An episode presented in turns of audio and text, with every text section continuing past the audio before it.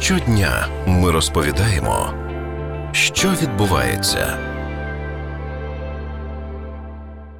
Уряд підготував пропозиції щодо переносу центральних органів виконавчої влади з Києва до регіонів. З такою пропозицією раніше виступив президент України Володимир Зеленський. Ініціативу планують реалізувати протягом найближчих двох років. В Кабміні стверджують, що перенесення відомств дасть можливість рівному розвитку регіонів, підніме їх благоустрій та зменшить навантаження на Київ. Також, на думку авторів ініціативи, це має сприяти створенню нових робочих місць у регіонах, покращити можливість працевлаштування та підвищити внутрішню трудову міграцію. Але чи дійсно це вдала ідея? І як такі проекти втілюють в інших країнах? Будемо говорити про це з політологом Віктором Тараном.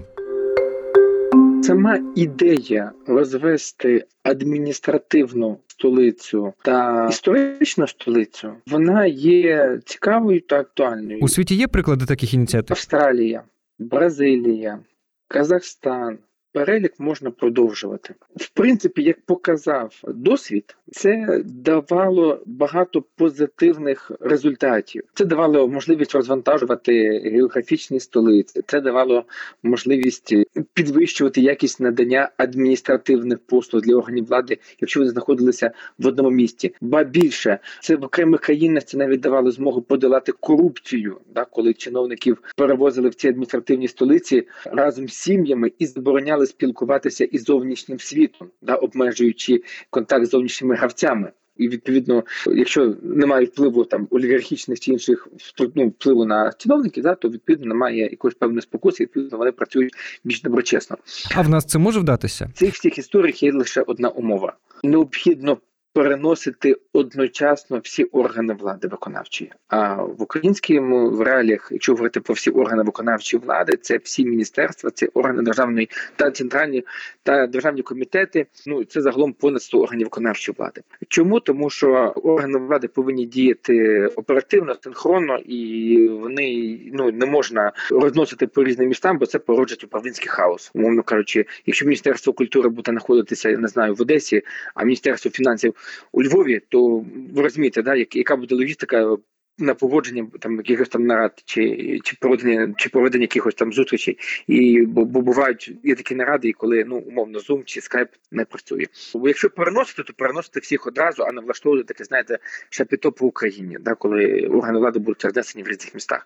Але таку ідею вже ж пропонували раніше, так декілька разів таку ідею за часів Кучми розглядалося. Було декілька варіантів, де можна було це зробити. Саме лайтовий варіант, який був продуманий, це хотіли будувати такий адміністративний адміністративне містечко на базі видобичів, там де промзона. От були варіанти перенести в Білу церкву, були варіанти навіть перенести в Кропивницький, тоді ж Кіровоград, і робити його адміністративним центром. Ну тому що ну будувати з нуля ну полі ну це важко, да хотіли робити на іншому місті.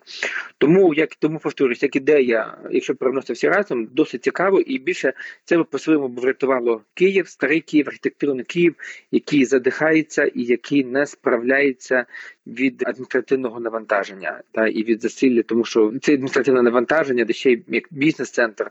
Ми бачимо, що Київ вже помирає і в корках, і помирає від того, що він просто не може надавати ті всі послуги, які він міг би надавати якісно. А логістично це взагалі можливо? Ну дивіться, самий е, такий, знаєте, самий простий підрахунок показує, що нам необхідно кудись одночасно взяти, перенести і розмістити понад 30 е, тисяч чиновників сім'ями на одночасно виняти із Києва кудись перенести. Більше того, тобто їм необхідно побудувати житло, провести мережі, провести не просто мережі, а оптове оптове волокно для того, щоб інтернет працював, побудувати всю логістичну мережу, побудувати інфраструктуру, дороги, аеропорт. Якщо дивитися на всі об'єм задач, то я розумію, що теоретично в нашій країні можливо все, але є два, але завжди виникає два питання: перше звідки гроші, а інше питання це питання доцільності. Я розумію, що це звучить буде зараз звучати трохи популістично. Я не люблю популізм, але в умовах, коли бізнесу можна дати підтримку не більше 8 тисяч гривень,